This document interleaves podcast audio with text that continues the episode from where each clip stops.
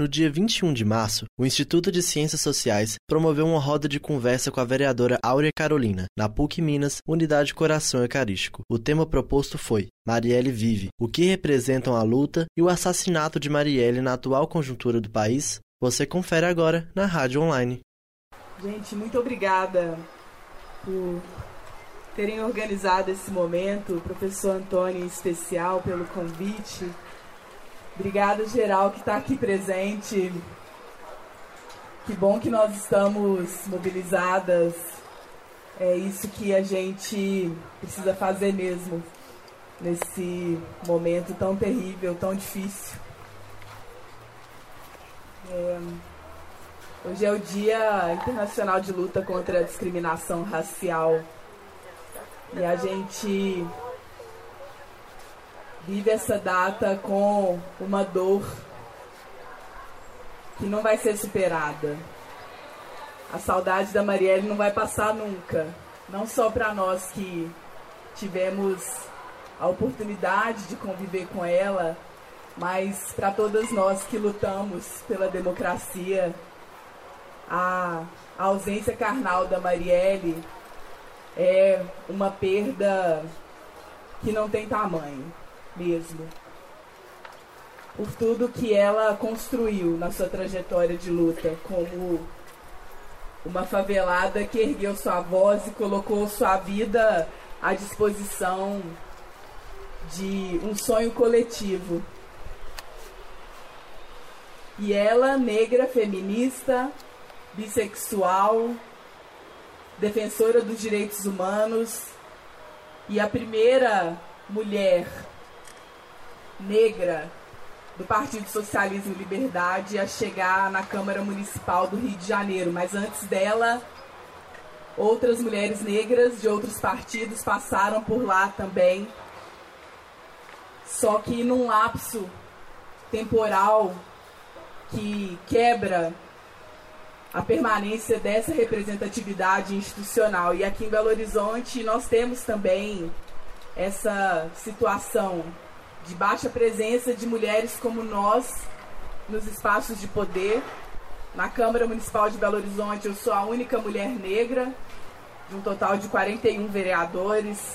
É esse quadro lamentável que nós vivemos, de negação da vida política a partir de nós mulheres negras, das comunidades indígenas, da população LGBT. Esse é o nosso cenário, no momento de aprofundamento do golpe contra a democracia brasileira, que se dá num reforço à lógica do Estado penal, militarizada, punitivista, com um modelo de segurança pública baseado em espetacularização da presença de policiais em espaços periféricos, com apologia para aquisição de mais armas, com apelo para que o sistema penal carcerário seja reforçado. Esse é o golpe da atualidade, com uma justificação que chega de um jeito muito fácil e direto para a população e que ganha adeptos, negando o sentido da construção democrática dos direitos humanos, dessa resistência cotidiana que nós vivenciamos nas nossas comunidades, os coletivos, os movimentos sociais. Tanto é assim que eles não apenas eliminaram a existência carnal da Marielle e do Anderson, o motorista que a acompanhava, eles tratam agora de difamá-la, de destruir a sua reputação. E tudo o que significa as bandeiras que ela empunhava. Porque esse golpe também é um golpe sobre as nossas emoções, sobre os nossos afetos. É um golpe para aniquilar a nossa capacidade de luta. É um golpe para nos amedrontar. E com isso nos paralisar. O medo serve para que a gente não consiga reagir à altura dos acontecimentos. Por isso que eles destroem a reputação da Marielle. Por isso que eles espalham mentiras sobre ela. Porque é preciso desmoralizar a sua figura política, humana, social. E com isso, nos intimidar a todas.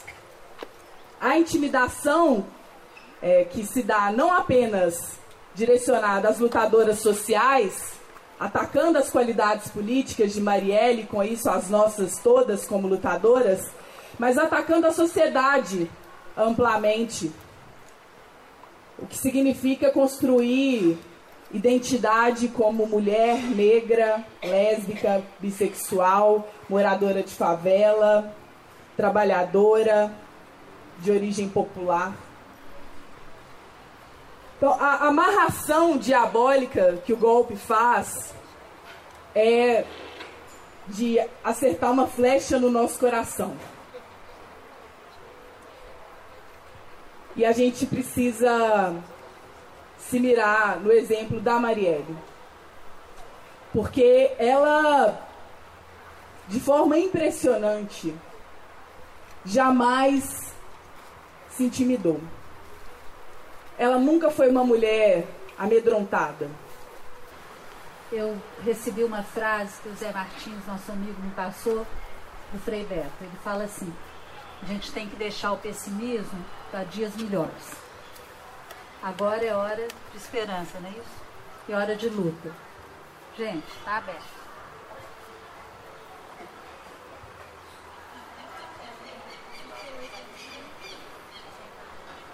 Vamos? Isso, vai lá.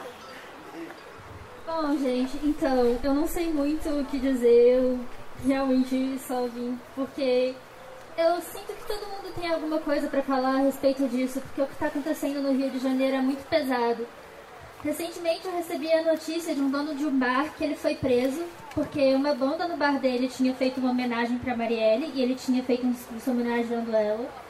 E um policial no bar, ele começou a discutir contra essa homenagem, se exaltou, e ele voltou no bar, e num ato de abuso de autoridade total, prendeu o dono do bar. Então, o que a gente está vivendo é um momento muito preocupante.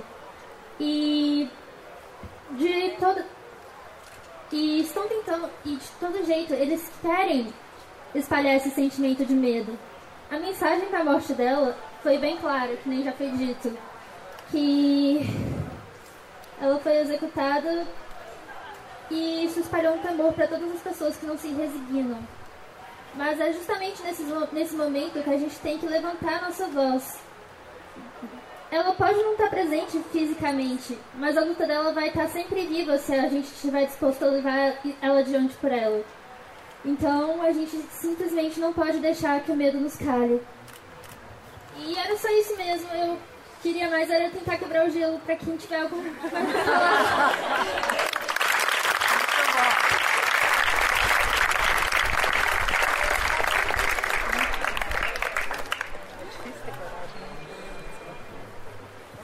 Vamos, gente. Ah, eu quero falar. Obrigada. Meu nome é Sara. Eu estudo Ciências Sociais, tá dando para todo mundo ouvir. Estou no segundo período. E eu acho... Desculpa. É que a roda é para a gente falaria sobre genocídio negro, né?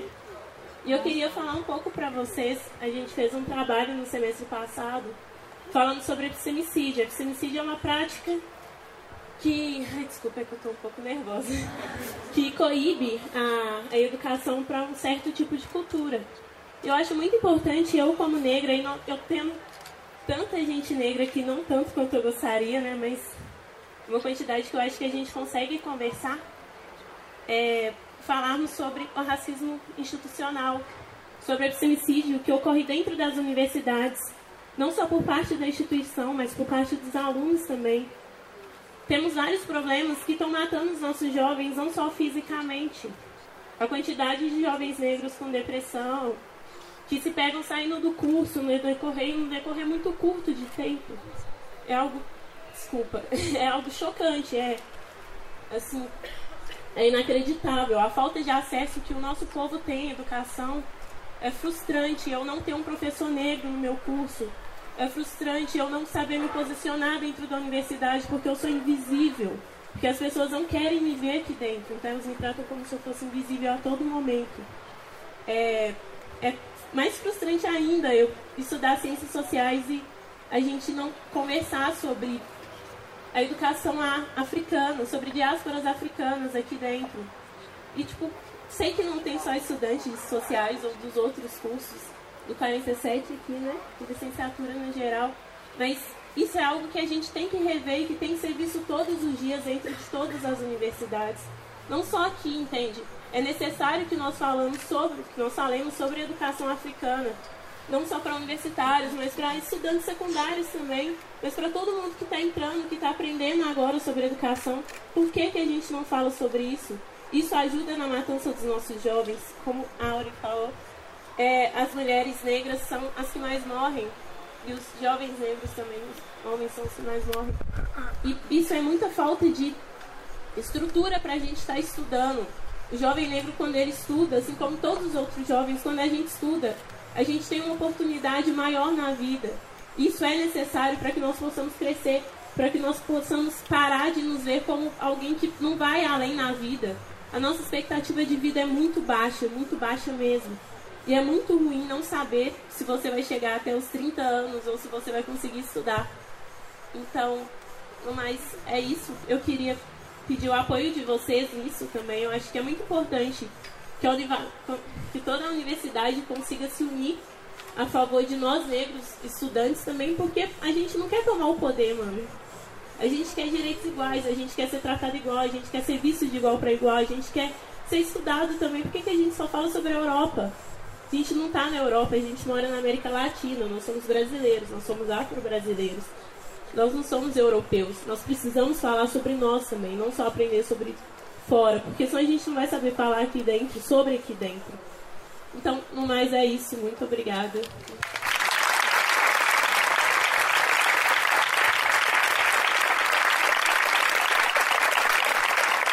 A Sara me representa demais. Esse debate sobre epistemicídio na universidade é muito sério. A universidade é um empreendimento colonial ainda, infelizmente, e muitas vezes está a serviço da dominação. Muitas vezes pesquisas são financiadas por grandes corporações, por projetos econômicos que não têm compromisso com o bem comum, inclusive internacionalmente. E para além da questão econômica, há uma reprodução quase que naturalizada dos cânones, das referências tradicionais de saber que concorrem com esse Estado genocida. E é muito mais do que a gente buscar outras vozes, autoras e autores decoloniais, fora dos cânones tradicionais. É discutir para que serve o conhecimento, para que serve a universidade, ainda mais em tempos de golpe. E como é que nós podemos transformar, a partir dessa produção de conhecimento crítica, socialmente comprometida, a estrutura de privilégios que existe no nosso país. Como que nós podemos formar cidadãs e cidadãos que vão colocar o seu trabalho à disposição desse compromisso público, defensável publicamente, né? Porque, lamentavelmente, muito do que se produz na universidade a gente não consegue defender publicamente. E aquilo que não é defensável publicamente não é democrático, não é justo. A questão dos privilégios, que tantas vezes é silenciada também, desde as relações mais banais, né, de como se estabelece o diálogo em sala de aula entre professoras, professores e estudantes, até como se tomam as decisões internamente na universidade. Isso nos toca.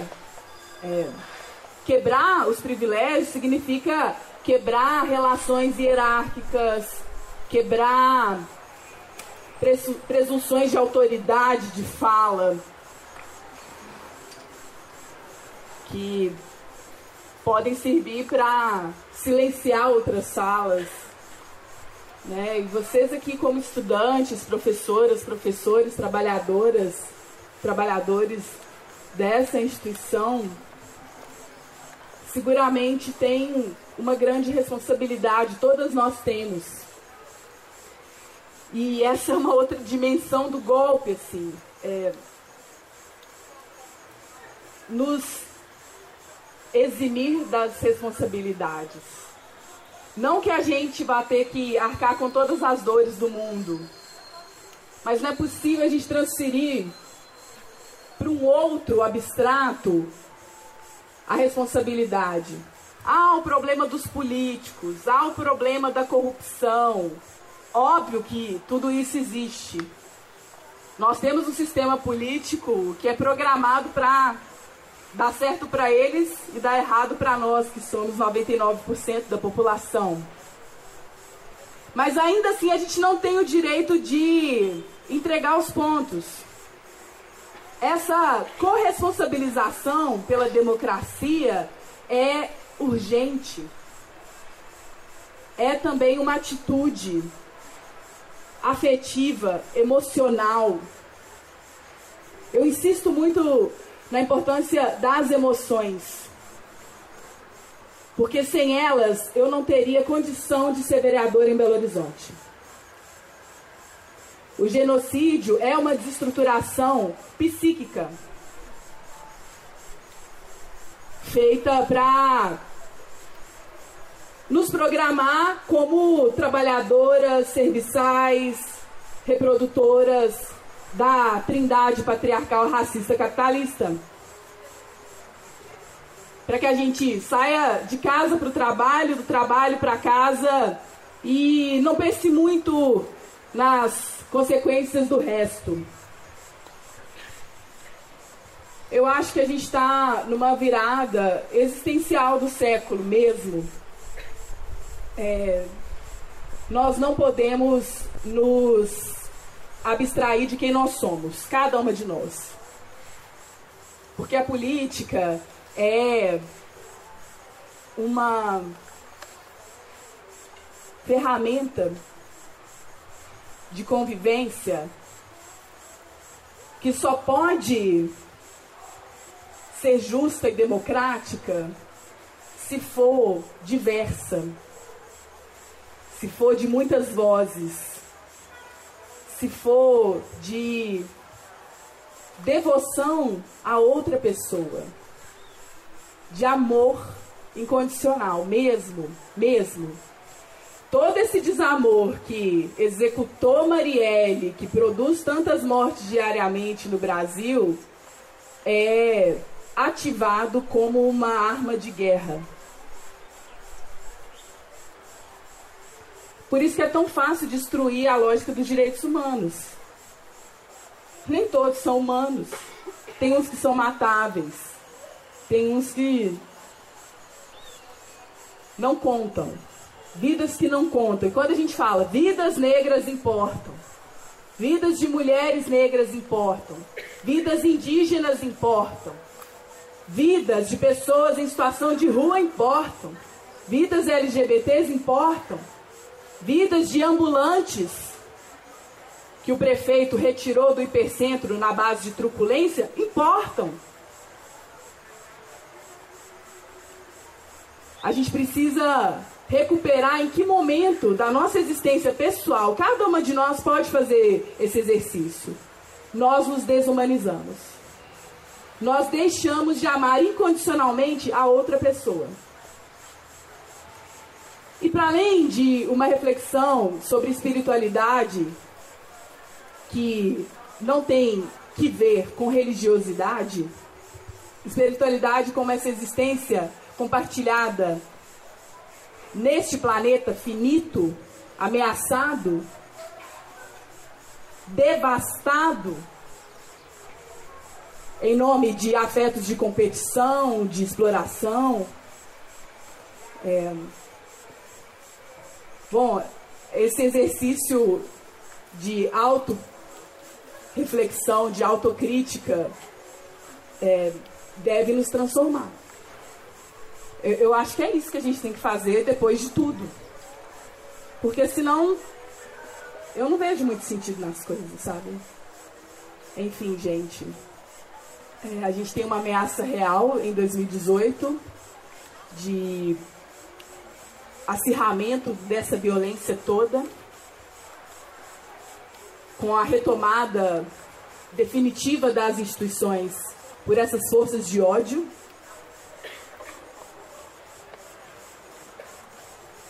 E a gente não vai conseguir fazer frente a isso com uma transferência de responsabilidade para um outro idealizado. É nós por nós mesmos, assim. A gente vai ter que pegar e vai fazer. A gente vai ter que olhar para o nosso entorno, para a universidade, para a família.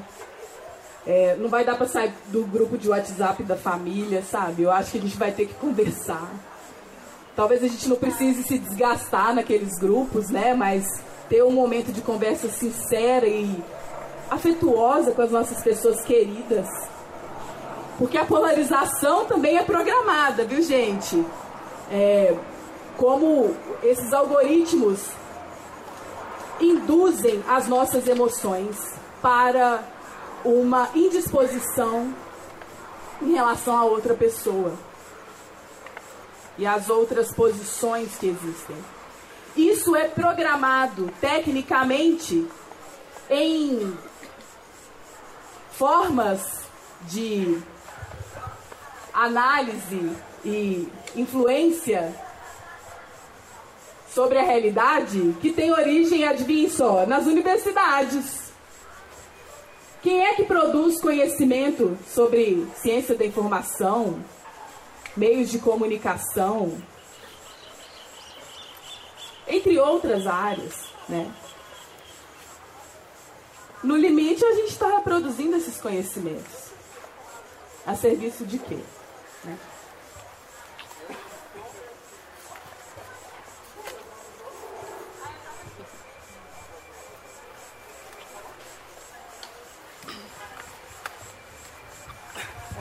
Eu queria agradecer a presença da Áurea, mas também a possibilidade... minha presença. Eu sou professora Karina, do Departamento de Ciências Sociais, professora de Política. Eu queria agradecer a possibilidade que deram para a gente nesse momento hoje, porque, na verdade, também é parte do golpe o atentado hoje à liberdade de cátedra.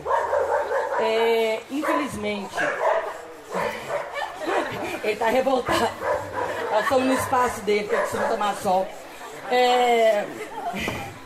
Mas, infelizmente, hoje nós temos passado por um processo que qualquer coisa que a gente tenta discutir em sala de aula tem sido chamada de militância. E é um discurso preocupante porque, por herança, em parte, da nossa formação positivista, a gente separa muito a ideia de academia e de militância em nome de uma dada ciência neutra. E eu sempre brinco que a neutralidade ela só interessa quem oprime. Quem oprime adora se dizer neutro, né? Como a mídia no Brasil se colocou neutro durante muito tempo, finalmente está assumindo, pelo menos a gente sabe o que ler. Mas a gente tem sofrido muito também em sala de aula esse tipo de vigilância, quase policialesca, do que a gente está falando ou do que a gente está deixando de falar. Eu tenho alunos que formaram em ciências sociais, vão dar aula de sociologia e falam, professora, estou com um problema sério, eu não posso dar aula sobre Marx. E a gente sabe que os três porquinhos da sociologia não caem Marx e Weber. Então, se um professor entra em sala de aula, ele não pode dar aula sobre Marx, eu estou falando isso no ensino médio. Ele falou, eu fui acusado de doutrinar. Então, nós estamos vivendo a era da escola sem partido, sim. Que, na verdade, não tem nada a ver sem partido. É uma escola sem política e sem viés crítico. É conteudista, de achar que o que nós estamos fazendo aqui é perder a aula, né, que eu acho lamentável esse tipo de posição. Nós estamos vivendo nessa era que não pode discutir gênero, não pode discutir... Não, eu já ouvi gente falar que discutir a questão africana é doutrinação. Isso foi coisa do PT que colocou isso, mudou, né, a base da educação. É lógico, né, a doutrinação é esse negócio de falar de negro. É, pois é. Então, assim, tem uma resistência também dentro da universidade. Eu gostaria que os alunos soubessem disso. E mais, que militância e academia, elas não estão separadas. Eu acho que a academia torna a gente militante melhor e a militância, ela ajuda a gente a pensar a ciência melhor. De qualquer forma, a gente está até aqui convidando, o professor Flávio está ali, ele está ajudando na organização. Nos dias 15 e 16 de maio, nós vamos fazer um seminário na PUC, que é o golpe de 2016 e o futuro da democracia no Brasil. Vamos estar presente do Estado, da Alícia Matos, do Patrick Ananias. É um momento aqui de dar apoio ao professor Luiz Felipe, como outras 13 ou 14 universidades federais fizeram, nós vamos ser a primeira privada. Mas também é um momento de dizer que a gente não aceita ser calado. Não é porque a gente está na universidade que nosso lugar na biblioteca está no livro. Eu acho que mais que ninguém a gente deveria assumir a nossa responsabilidade, porque mais que ninguém nós temos conhecimento sobre o que está acontecendo nesse país. Então até semana que vem, provavelmente, a página do evento ela já está no ar.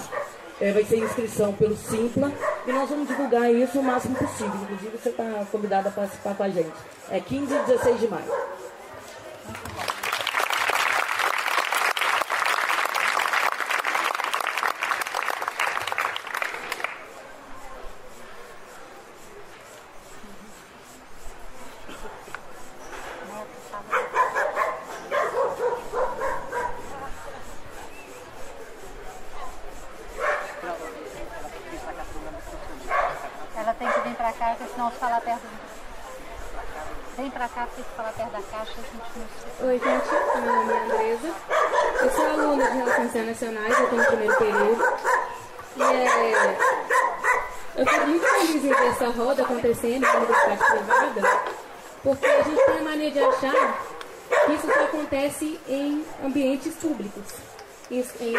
Públicas. Um detalhe que eu reparei, eu estando no primeiro semestre aqui, de um curso que a gente pode dizer que é elite, é que se eu vi duas mulheres negras na sala, é muita coisa. E isso é uma coisa preocupante, mas não é muito difícil de você chegar numa conclusão do porquê é isso. É um curso elite, feito para pessoas com dinheiro, pessoas que tem voz, que tem poder. No caso, estou dizendo homens brancos. Não é dizendo, eu odeio homens brancos, porque as pessoas têm mania de achar isso quando você fala essas coisas. Não é isso. É que em cursos de ciências humanas é muito interessante você ter pessoas de todas as classes e de todas as vertentes possíveis, para a discussão não ser unilateral, para a discussão não ter só um tipo de opinião. A morte da Marielle não foi em vão. Foi trágico, foi horrível, indescritível a revolta que isso causa, mas de certa forma isso é importante para isso que está acontecendo. Porque infelizmente a gente vive assim, a gente tem que esperar acontecer alguma coisa para a gente poder falar sobre isso. Questões de racismo, questões sobre homofobia, questões sobre miscigenação já são discutidas há um tempo, mas a gente sempre tenta evitar esse assunto. Não digo a gente aqui, eu estou falando no geral, no Brasil, das pessoas. Evitamos falar sobre esse assunto, porque é aquilo que as pessoas falam. Religião, futebol e esse tipo de coisa a gente não discute. Não, não é que a gente não discute. A gente discute, a gente escuta e fala. A gente não só escuta, a gente não só fala. A gente expõe e escuta a opinião do outro também. E não é doutrinar outra pessoa, não é impor o que você pensa, é você escutar e absorver o que é importante para você e não tentar impor a sua verdade em cima da outra pessoa. E o que eu estou dizendo não é para todo mundo sair daqui e chegar do mesmo jeito que entrou, é para sair daqui com uma mentalidade do seguinte: eu não posso usar o que eu tenho só para mim, eu não posso guardar essa informação que eu tenho só para mim, porque eu vou ser melhor que essas pessoas. Eu tenho isso para mim, eu tenho que espalhar isso, eu tenho que falar com as pessoas sobre isso, eu não tenho que obrigá-las a me ouvir. mas eu tenho que fazer com que as pessoas prestem atenção no que eu estou dizendo. Quando eu disse que eu sou uma das únicas mulheres negras da minha turma, eu sinto que isso me gera uma grande responsabilidade, porque eu não posso ser só mais uma no curso. É meio que a minha obrigação me destacar de igual maneira, porque eu tenho o sonho de ser diplomata. E ser diplomata, sendo negra e sendo mulher, e não sendo uma pessoa rica, me dá uma... É legal, por um lado, porque isso vai me fazer ter um desafio muito grande de vida, mas também é um desafio muito grande que eu vou ter que enfrentar, barreira que 90% dos meus colegas não vão ter que enfrentar. Então, gente, incentive esses colegas. Eu estou vendo que a grande maioria aqui é composta por pessoas brancas. Isso não é ruim, isso é bom, porque tendo vocês do nosso lado, é ótimo, sabe? A gente tem a nossa força entre nós, mas tendo pessoas diferentes com a gente é importante para poder ser escutado. Então, quando você tiver um amigo que tiver, igual citar, não lembro quem foi, falando sobre se sentir inferior, se sentir discriminado de alguma maneira, dê apoio para o seu amigo, ele precisa disso, ele não pode se sentir sozinho. Porque é muito ruim você entrar num espaço que você não se sente acolhido, você não se sente escutado. Eu entrei aqui na PUC morrendo de medo, porque o que a gente escuta lá fora é que são a PUC é a universidade de burguesa, de gente rica, é de gente branca. Eu entrei aqui morrendo de medo. E eu fui felizmente surpreendida. Mas eu sei que não é todas as pessoas que são assim. Então, nós temos a obrigação de acolher as pessoas e não deixá-las se sentirem sozinhas e saber que elas têm força, que elas têm gente para poder apoiar elas naquilo que elas querem. Foi uma Marielle, vai vir 50 no lugar. E a gente espera que seja assim. Mas a gente não pode fazer isso sem apoio, a gente não pode fazer isso sem incentivo. Então, o que a gente pede aqui é para ninguém sair do mesmo jeito que entrou. A gente pede para entrar aqui e sair com o pensamento de mudança. Sair com o pensamento de que a mudança você não vai fazer, tipo, mudar o mundo. Mas você mudando o seu modo de pensar e falando isso para outras pessoas, você já está fazendo a sua parte. E isso que a gente precisa.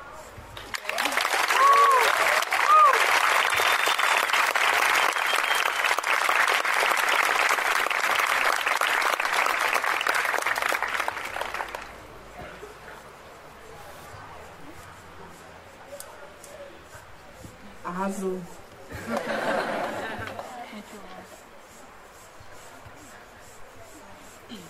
A professora estava comentando da ameaça à liberdade de cátedra e como isso é grave também, né, nesse processo de censura, de silenciamento que o golpe sofistica cada vez mais. Ao mesmo tempo, eu vejo que é justamente porque a gente tem conseguido criar fissuras em muitos espaços e a gente tem avançado em alguma medida com essa chegada de corpos diversos em espaços que antes eram tão homogêneos. E isso é desesperador para essas forças golpistas. Eles não podem permitir que a gente continue avançando. E nesse período recente no Brasil, nos anos em que a gente teve a chance da chegada de um projeto democrático popular no governo federal, com todos os problemas, limitações e erros que nós identificamos e devemos criticar nessa chegada, é inegável, contudo, que a gente teve conquistas que, se continuassem sendo aprofundadas, poderiam transformar a sociedade brasileira com uma velocidade muito maior do que a gente teve até então, né? Séculos e séculos de violência colonial, de depredação, de destruição da chance de vida plena para todas. A gente chega em pouco mais de 10 anos a ter significativas mudanças mesmo no cenário institucional. A gente, pela primeira vez, institucionaliza políticas de promoção da igualdade racial, de juventudes, de cultura viva, de desenvolvimento agrário, políticas para as mulheres de forma renovada e, evidentemente, preservando as críticas que nós precisamos fazer, a gente precisa reconhecer esses avanços. E o golpe é uma interrupção brutal nesse processo que vinha se desenrolando.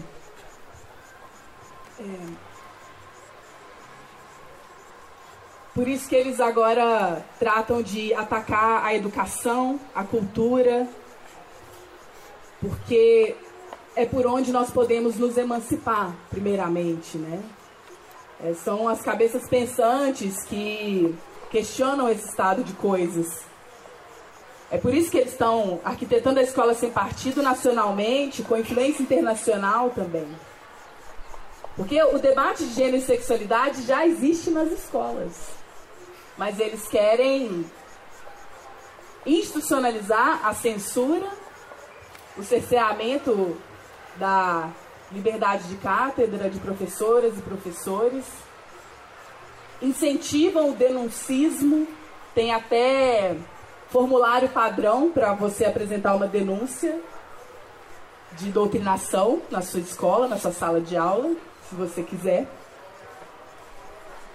E eu vejo que essa reação ultraconservadora, fundamentalista, é justamente porque a gente começou a mover algumas estruturas.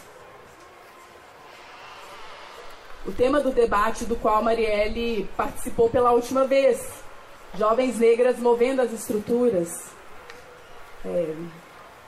mover as estruturas da nossa família.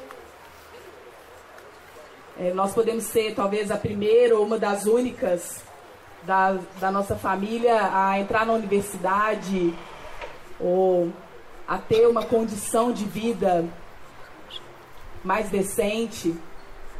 Nós podemos ser as primeiras a exercer um cargo político.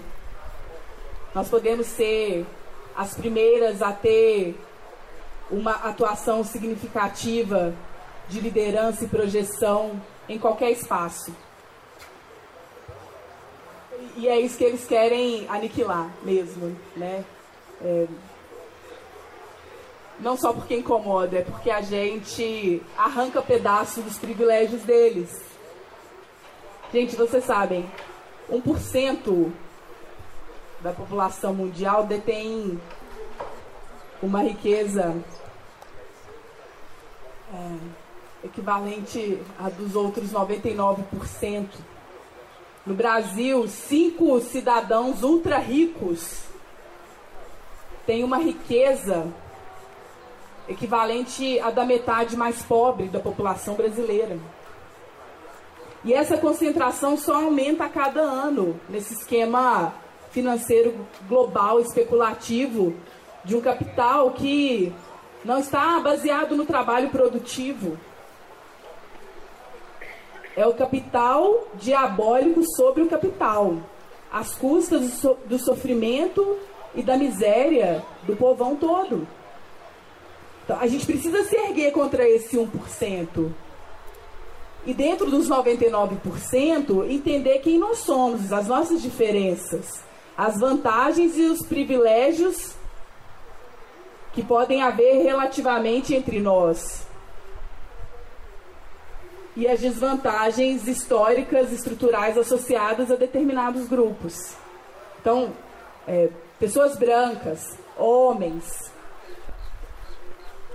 enfim, esses marcadores de diferença, eles precisam ser reconhecidos entre nós. A gente não pode também projetar o problema exclusivamente naquele 1%.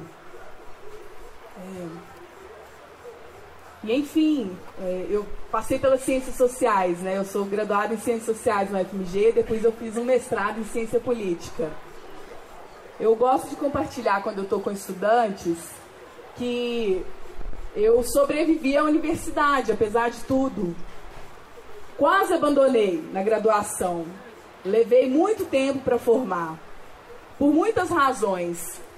E uma das principais foi o descolamento entre a minha vivência como ativista, que eu já era, como artista, atuante na cultura hip-hop, e o que se processava dentro da universidade. No início dos anos 2000, no momento em que o debate sobre ações afirmativas começava a se estabelecer na UFMG. Anos depois, voltar na UFMG, para mim, é uma alegria, apesar de tudo, e ver como que a cara da universidade mudou. E eu imagino que aqui na PUC também foi assim. Como a irmã falava, como ela é a única na turma, né? E era assim, mas é menos assim hoje. E a gente precisa ter sobriedade e lucidez para analisar esse processo histórico. Para a gente não desesperar também. Nem tudo está perdido. É justamente porque a gente deu alguns passos, timidamente, mas nós demos, que eles agora vêm com esse contra-ataque genocida, brutal, né? É isso.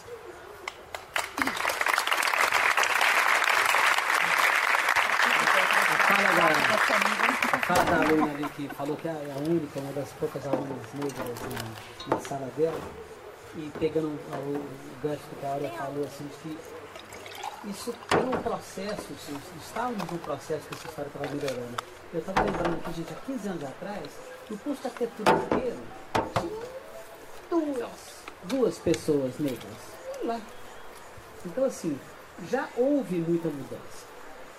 Houve muita mudança e muita coisa. Acho que, infelizmente, acho que assim, esses últimos anos assim, de governo de esquerda não conseguiram emplacar mudanças estruturais mesmo para atacar a questão da desigualdade.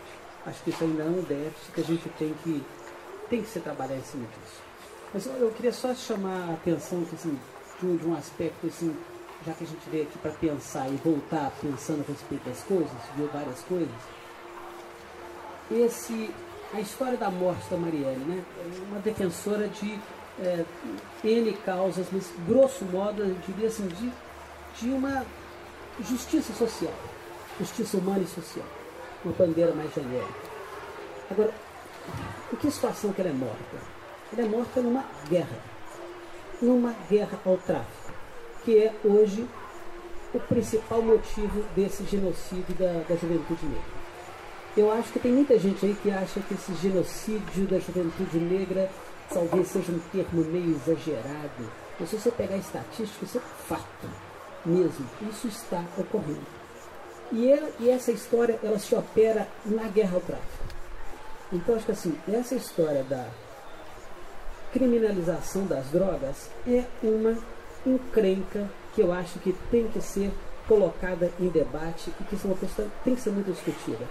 Isso, assim, independe de se você gosta de fumar, não gosta de fumar, gosta de cheirar, não gosta de cheirar. É uma questão crucial para a sobrevivência dessa juventude. Porque tem N interesses por trás dessa proibição que geram um malefício fenomenal na nossa sociedade. Isso acho que é uma história que a gente tem que, enquanto cidadão, tem que levar à tona e trazer para a discussão, como várias outras coisas que já foram faladas aqui.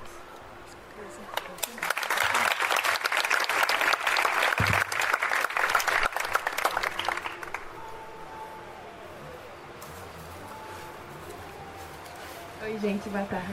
Tudo bem, Áurea? Tudo bem.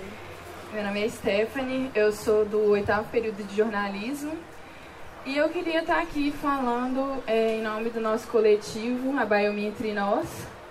A gente é um coletivo de garotas negras, estudantes da graduação aqui, de outros mestrado, etc., aqui da PUC.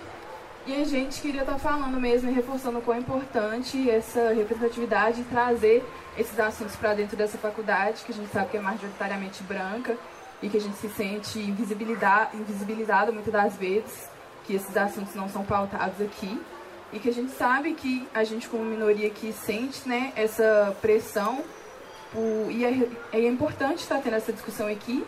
E a gente também quer estar fazendo um convite para as mulheres negras, né, que se sentirem à vontade de estar somando com a gente nessa luta, né, e aqui dentro, que a gente tem vários trabalhos que a gente já, no ato de quarta-feira passada, a gente teve lá também. E é isso só que eu queria falar. As meninas têm mais alguma coisa para falar?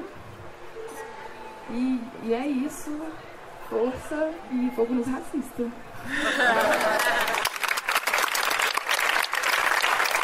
Só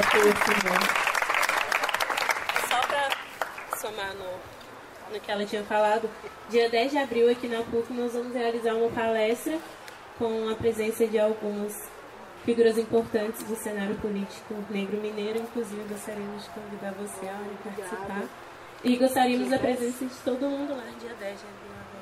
Porque eu creio que seja muito importante tanto essa roda aqui quanto nós continuarmos falando.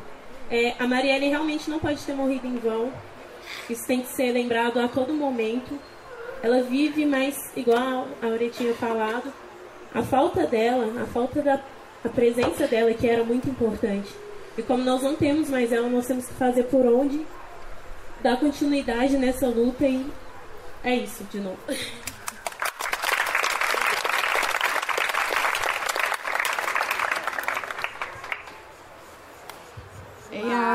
Tudo bem, amor?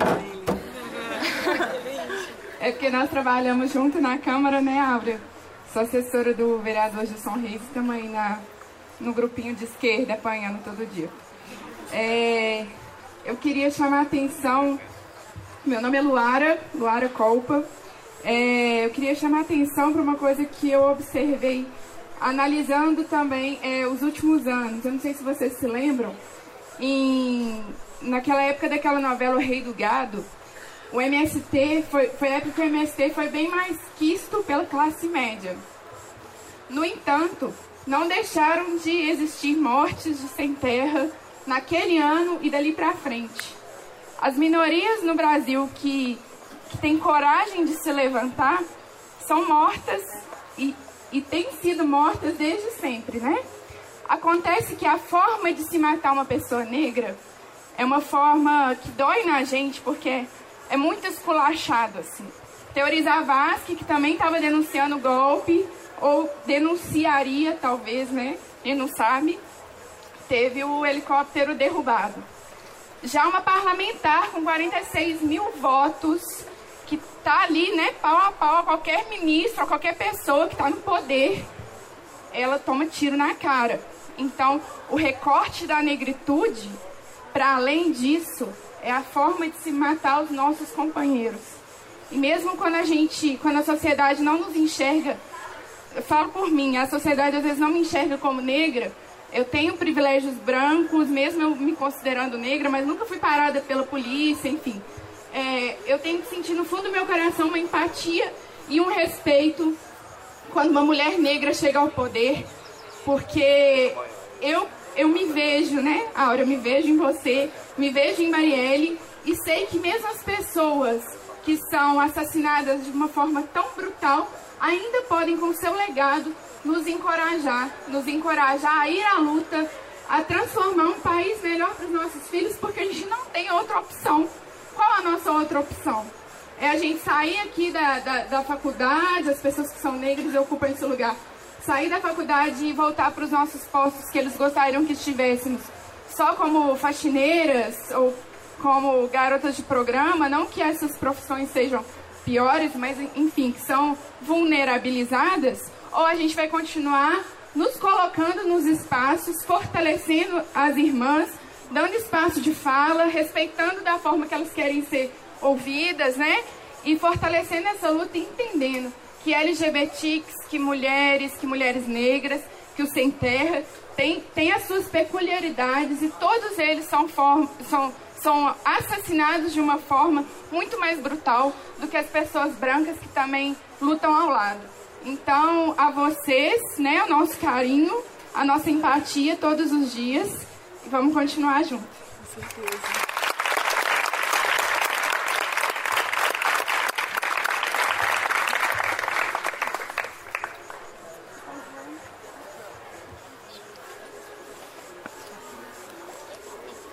Ela já falou primeiro, fala você. Ela já falou uma vez, você fala. Boa tarde. Meu nome é Alícia, eu sou professora do curso de Arquitetura e Urbanismo. E quando a Maria Elisa disse que queria nos reunir, né, depois do ocorrido, né, da execução da Marielle, eu sugeri a ela que ela chamasse aqui nossas velhas damas da resistência à ditadura militar. Não sei se temos velhos cavalheiros, né, da resistência à ditadura militar aqui, mas com certeza temos duas velhas damas.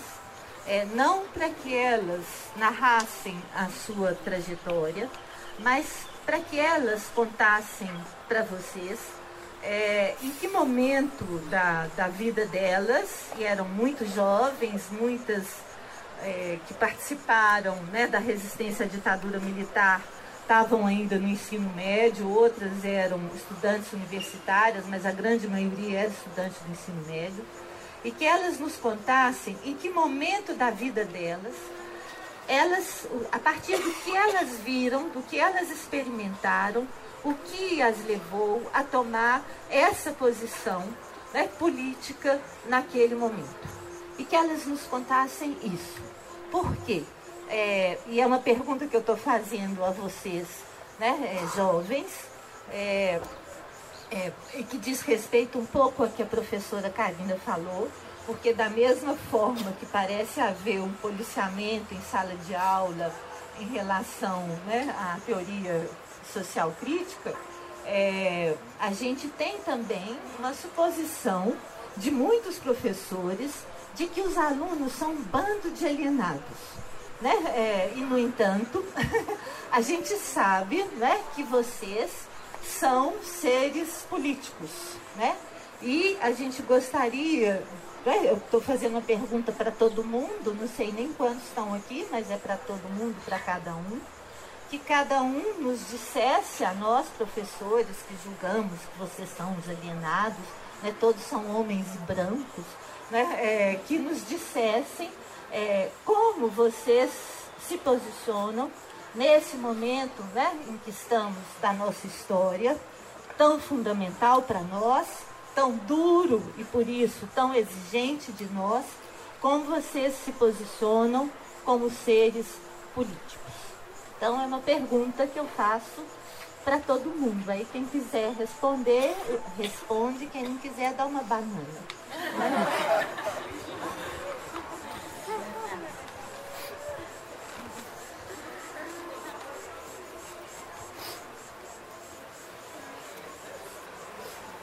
Todo mundo te ama. Licença aí para chegar aí. Meu nome é Bruno, eu faço ciências sociais também. Estou no segundo período. Sou capoeirista, angoleiro. Vou passar aqui para frente, que eu sou baixo. Aí o que acontece? Eu estou aqui para falar do espaço aqui da instituição como um espaço também de negação ao conhecimento que não é institucionalizado. Por exemplo, a capoeira Angola. Para se implementar um grupo de capoeira Angola ou de qualquer coisa que não seja em punho acadêmico, eles negam. O intuito de tipo assim, um capoeirista tem que ter aula de educação física, sendo que ele faz isso há mais de 40 anos e ele não tem prestígio nenhum. E quando ele chega aqui e pede para ser reconhecido como mestre e tudo mais, eles têm muita audácia de falar que não é mestre, que não tem mestrando, nem nada disso. Aqui como jovem negro, ao iniciar aqui na PUC-Minas, eu tive muito apoio dos meus amigos negros e outros amigos brancos também, porque eu tenho alguns amigos brancos. E eu gosto de amigos brancos, são alguns, assim. Tem que tomar muito cuidado, velho, porque aqui como um espaço de formação, talvez, no conhecimento, igual ele aqui também falou, a questão da guerra às drogas, eu vou referir a maconha aqui, mas só como uma referência mesmo. Eles pegam a maconha e colocam a maconha com as penas maiores do que a cocaína, porque o preço é mais barato e o usuário é mais pretinho, assim, né? Aí o que eles fazem com isso? Pegam um objeto assim, ó, e criminalizam ele para não falar que está criminalizando o meu povo. Porque lá na minha rua vai preso, ninguém fica sabendo, morre, ninguém fica sabendo, e ninguém fica sabendo mesmo não, e não tem nada público para isso, é super normal. E a própria população dali, que é uma população retinta, assim como eu, tem uma noção do que a polícia está fazendo bem, porque a forma do que a mídia entra dentro da casa dessas pessoas são muito fortes. Deixa de almoçar para escutar a Rede Globo ali e tá achando que o policial é amigo da comunidade. Eu já fiz uma pesquisa antes de iniciar na faculdade aqui, lá no bairro onde eu moro, e fui perguntando o pessoal da minha rua, assim, não nada muito grande igual a IBGE, mas uma coisa pequena. E fui notando que, tipo assim, a preferência de todo mundo ali, ó, todo mundo ali tava inseguro, porque o filho poderia entrar no crime, ou a filha poderia ser estrupada à noite, ou até ele mesmo poderia ter algum objeto perdido dentro de algumas favelas que não possui comando, e por não possuir comando, outras pessoas vão lá e saqueiam essa favela ainda mais, por ser pessoas que, tipo assim, já estão saqueadas por estar naqueles locais assim, porque ninguém tem orgulho de ficar lá não, velho. O orgulho nosso é ir lá pra mansão, se possível de ouro e empregado branco, velho. Desculpa aí, mas é isso, Fraga. Eu acho que a ideia é essa mesmo, e eu acho que o pessoal aqui da faculdade, assim, ó, me acolheu muito, eu tento acolher alguns. Tô aqui para falar porque eu vi aqui que não tinha nenhum homem negro aqui falando aqui. Aí eu acho que seria importante essa representatividade. E outra coisa também, eu falo muita gíria e tudo mais, e eu entendi aqui que esse espaço aqui é um espaço que, tipo assim, não me dá muito espaço para falar minhas gírias, sabe? Mas eu acho que as gírias, ela é local, Fraga. Na onde que eu tô ali, se eu falo gíria ali, a galera aqui vai escrever um texto super bonito. Eu falo um tanto de gíria, ninguém entende nada e fica por 0 a 0, Fraga. Ninguém é mais inteligente que o outro porque o outro fala mais gíria, ou tem uma escrita pior, sabe? Eu acho que isso já tinha que ser ultrapassado. E eu esperava muito mais do curso de ciências sociais, sabe? Muitas pessoas, assim, reproduzindo coisas que são... Eu não sou ninguém para falar nisso, mas reproduzindo racismo em apresentação de colegas de ciências sociais. E a gente tem que escutar e ficar calado, porque se a gente se posicionar, eles boicotam a gente por qualquer outra coisa. E aqui também na faculdade eu tive não só coisas ruins, mas muitos conhecimentos que eu não tinha noção, que os professores me acolheram também, me ajudaram. Eu participei agora recentemente do Fórum Social Mundial lá em Salvador. O Neto me ajudou, Lúcia também me ajudou, que está aqui, Karina, minhas professoras aqui me ajudaram bastante, e foi uma experiência nova assim para mim, porque eu nunca tive dimensão assim, nunca tinha conhecido Salvador também, foi um pouco turístico também, mas mais um pouco acadêmico, dei vários rolês por lá também, porque eu achei que era necessário, e assim, lá eu notei assim, esses espaços de fala, sabe? Um dia após a morte de Marielle, lá na Bahia, tinha mesa lá de tradicionais capoeiristas e velhos da cultura e tudo mais, que era formado só por homens. E por última hora, eles, pra simpatizar o rolê, pegaram e tipo assim, vem cá, mestra Canjiquinha. Tipo assim, aos 45 do segundo tempo. E tal mestra Canjiquinha negou o espaço de fala, falou, não vou, porque não me reconheceram esse espaço, estão me chamando por uma coisa que eu acho que vocês não estavam esperando, e, além do mais, vocês tiveram tempo suficiente para se articularem, para falarem as coisas aqui, e de última hora vocês tiram a gente. E lá nesses espaços, algumas pessoas célebres assim, pegaram, colocaram lá, tipo, vamos supor, Boaventura Santos. Eu sei que ele é branco e tudo mais, mas ele tem muita ideia que vai me ajudar bastante, Fraga. Eu preciso desses caras, porque quem está produzindo conhecimento, infelizmente, hoje em dia, é uns caras desses, Fraga. Até eu chegar lá. Mas aí tem que pegar. Uma palestra nessa dimensão, que deveria atingir uma grande população, eles colocaram num lugar que caberiam tipo 150 pessoas, num evento de 60 mil pessoas, sabe? Aí o que aconteceu? Entraram as pessoas privilegiadas, que eu não preciso referir quem é, e a gente ficou lá fora, Fraga. Aí batemos demais na parada, eles abriram, colocaram uma caixinha assim pra fora, aquele forno que é o Salvador, né? Aí ele tava falando. Outra coisa também que ele falou que eu achei muito interessante é a parada da esquerda, Fraga. Tipo assim, da esquerda ficar mais preocupada em brigar entre si do que realmente combater o inimigo número 1. porque o inimigo número um está impune, dando risada da gente, implanta sementinha e fica rindo da gente brigando entre si. A gente é a minoria. Se a gente pegar a minoria e fracionar a minoria, só vai gerar minoria e nunca vai balançar esse pessoal não, velho. A gente que é minoria aqui tem que unir e um dia, quem sabe, virar maioria, porque é maioria. Só não é uma maioria que tem ciência que é a maioria. A gente precisa virar maioria na marra, velho. E na capoeira a gente grita quando a gente ganha uma vitória. Então eu vou gritar aí pra ver se a galera aí, ó, se toca e melhora a ideia. Yeah!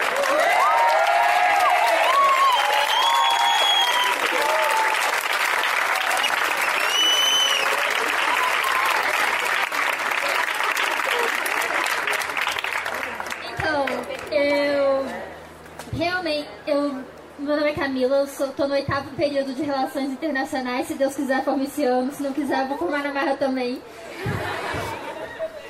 E durante toda a roda de conversa, eu lembro de várias coisas, de várias frases que eu escutei ao longo da minha vida, algumas em filmes, outras em ditados, e todas elas eu fiquei pensando em como elas se aplicam à situação atual. E eu lembro até hoje de quando eu entrei no curso, calorinha totalmente ingênua, que achava tipo, eu vou fazer relações internacionais e eu vou contribuir para a construção da paz mundial, hashtag é iludido. E eu vi que muita coisa é muito mais complicada do que eu pensava que era, e que sozinho é impossível que alguém faça algo, mas juntos, todo mundo tem mais força.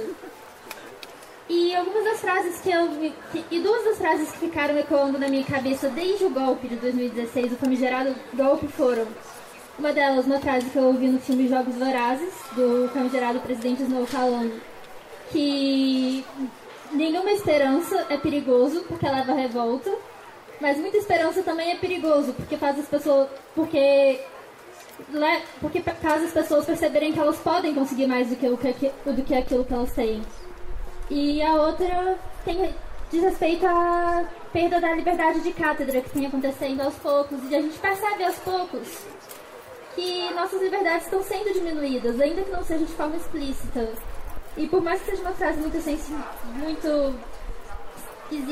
esquisitinha, é tipo, se você coloca um sapo na água fervendo, ele pula fora. Mas se você coloca na água fria e vai fervendo aos pouquinhos, quando ele percebe, ele já morreu cozinhado. E muitas vezes eu tive essa sensação de que é isso que está acontecendo, que aos poucos estão tirando as liberdades que a gente tem, estão tirando as conquistas, estão agindo sorrateiramente contra as conquistas que a gente já tem. Porque se agirem de uma vez só, a gente não vai ser tão discreto. E eu fico muito aliviada de ter tanta gente assim, porque porque desde 2016 eu tenho até ficado sem dormir, de hesitação, de meu Deus, o que vai acontecer agora. Mas ver que tem tanta gente aqui que também está insatisfeita com isso, que também quer mudar isso, me dá um alívio muito grande, porque eu sei que tem pessoas ao lado de quem eu posso lutar, pessoas com quem eu posso falar a respeito disso. Então, é realmente um alívio enorme ver que tem tanta gente aqui. E eu fico tão nervosa falando em público que eu esqueci o que eu ia falar de novo. Imagina,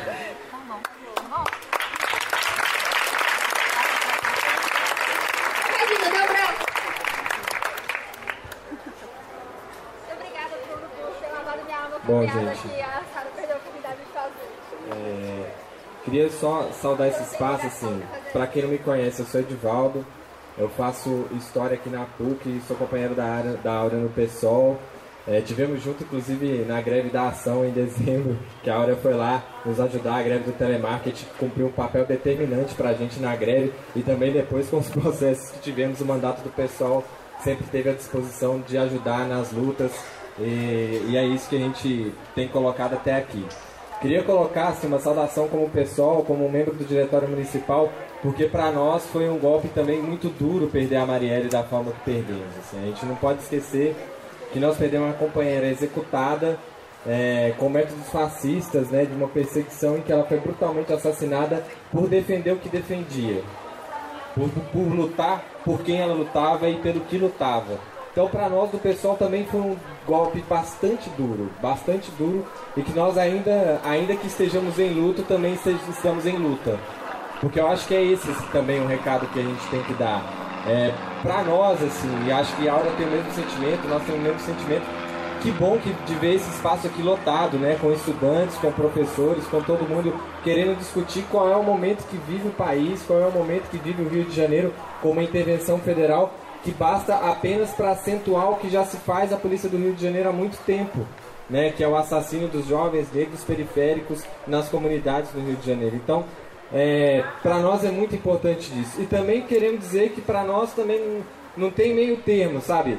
O Temer, o Pezão, o Crivella estão com o sangue da Marielle nas mãos, porque eles também são responsáveis por essa execução. São responsáveis porque são eles que deliberam esse tipo de política, essa intervenção federal, são eles que massacram os trabalhadores, os jovens, os negros. É essa a política que eles servem, é a política de massacrar quem luta, né? Queria dizer que ontem tivemos um ato em BH, um ato bastante bonito, terminou no viaduto de Santa Teresa, tivemos uma concentração com os movimentos sociais, hoje vai ter mais um. Ontem no Rio de Janeiro também mais de 100 mil pessoas marcharam, né? Que eu acho que essa talvez seja a nossa grande tarefa de conjunto, sabe? Não deixar que esses caras que queiram matar toda a possibilidade que a gente tem de construir um outro mundo, de matar ou executar e achar que vai ser por isso mesmo. Não vai ser. Nós não só vamos dar o troco, como já estamos dando. Nós estamos mobilizando, temos mais de 100 mil pessoas no Rio, temos atos em São Paulo, pelo país inteiro. Eu acho que esse é o fundamental, e temos esses espaços aqui que estão sendo construídos para que a gente possa debater e continuar a luta da Marielle, da Áurea, de todos nós, assim.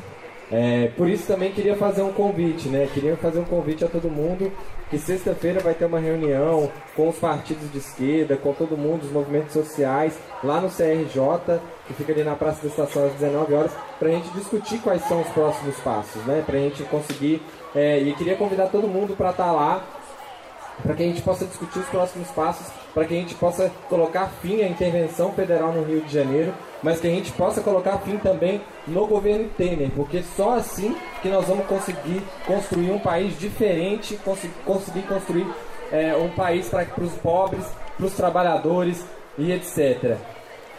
Por fim, nós estamos com a filha da Marielle, estamos com a irmã da Marielle, exigimos justiça, queremos uma investigação profunda do que aconteceu, porque nós precisamos saber o que aconteceu a fundo, precisamos de uma resposta e vamos dar nossa resposta nas ruas. E eu queria convidar todo mundo para que a gente pudesse fazer o que a gente geralmente sempre faz nos atos, e pelo menos até o momento que eu cheguei e estava trabalhando, ainda não fizemos, mas eu queria colocar para a gente, né, o nome da Marielle, e vocês responderem com presente. Marielle! Presente! Marielle! Presente! Anderson! Presente! Anderson! Presente! Obrigado, gente.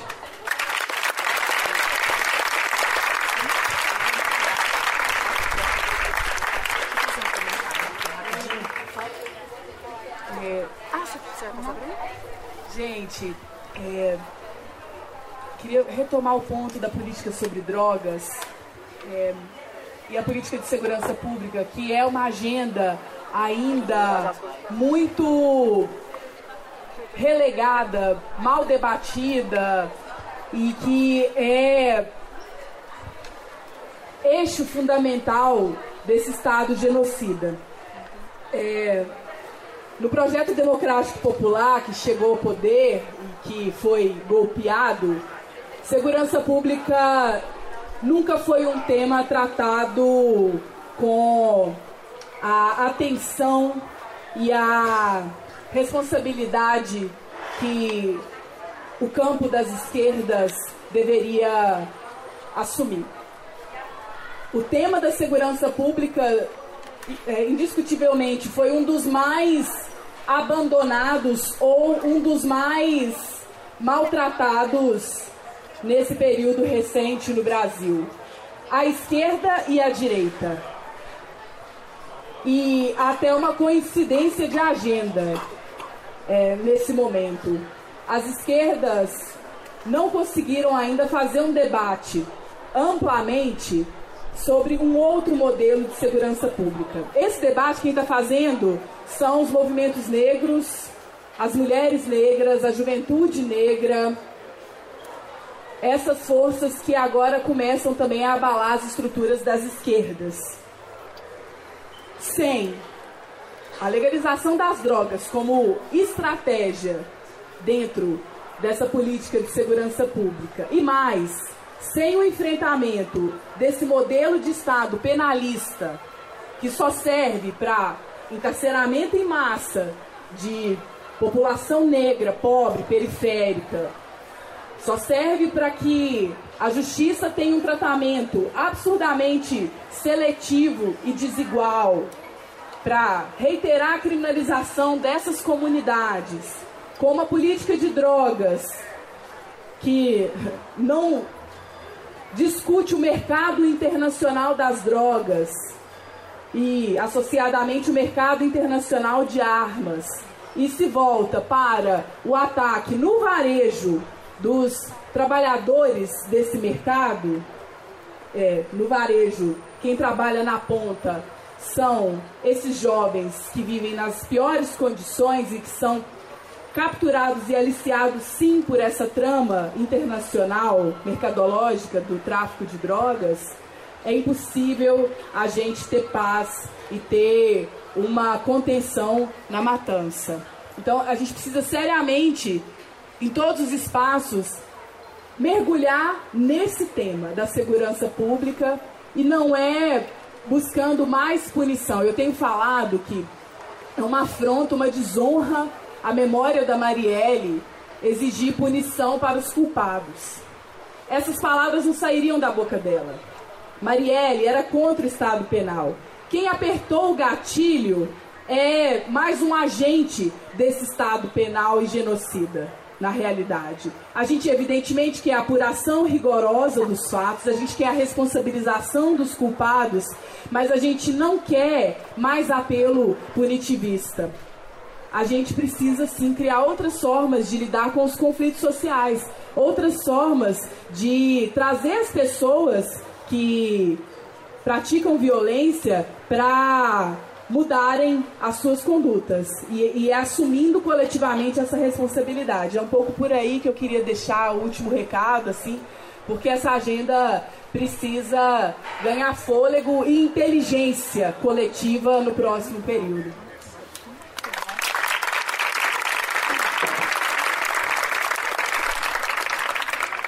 Eu queria agradecer a Áurea, agradecer a vocês todos da participação aqui. Espero que a gente consiga repetir, nós todos, né, coletivamente, mais momentos como esse. Temos muito o que pensar, temos muito o que discutir, né?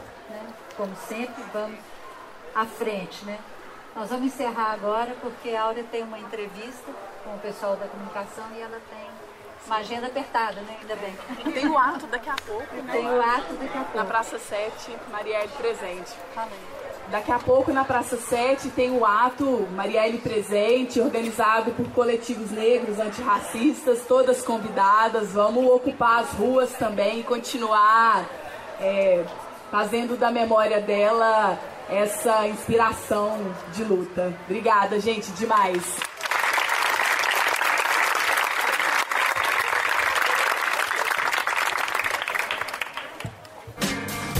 Essa foi uma produção do Lab SG para a Rádio Online PUC-Minas. Ouça mais em fca.pucminas.br/rádio.